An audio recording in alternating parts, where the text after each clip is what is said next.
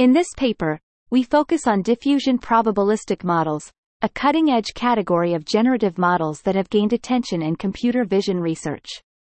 These models, unlike other generative models, use a fixed Markov chain to map the latent space and capture complex structures within a dataset. They have shown impressive generative capabilities in various computer vision applications. The diffusion models consist of a diffusion process and a denoising process. During the diffusion process, Gaussian noise is gradually added to the input data, corrupting it into pure Gaussian noise. The denoising process then recovers the original input data from its noisy state. Existing works have mainly focused on using pre-trained diffusion models for downstream applications, but the internal properties of the diffusion models have not been explored much. To better understand the denoising process, we shift our perspective to the Fourier domain.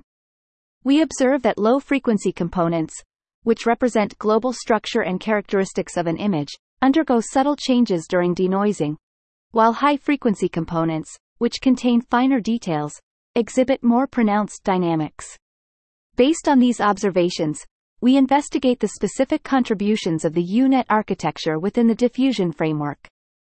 We find that the main backbone of the U-Net primarily contributes to denoising, while the skip connections introduce high-frequency features into the decoder module.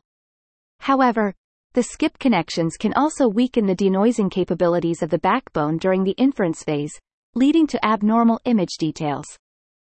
To address this, we propose a novel strategy called FreeU that balances the feature contributions from the backbone and skip connections.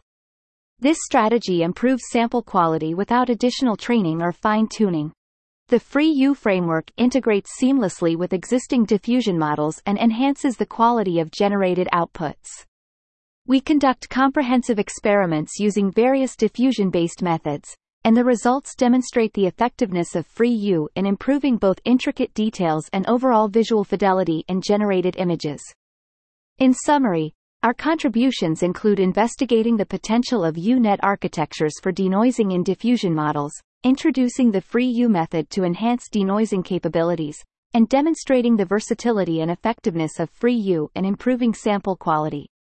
The proposed framework can be easily integrated into existing diffusion models without adding computational burden,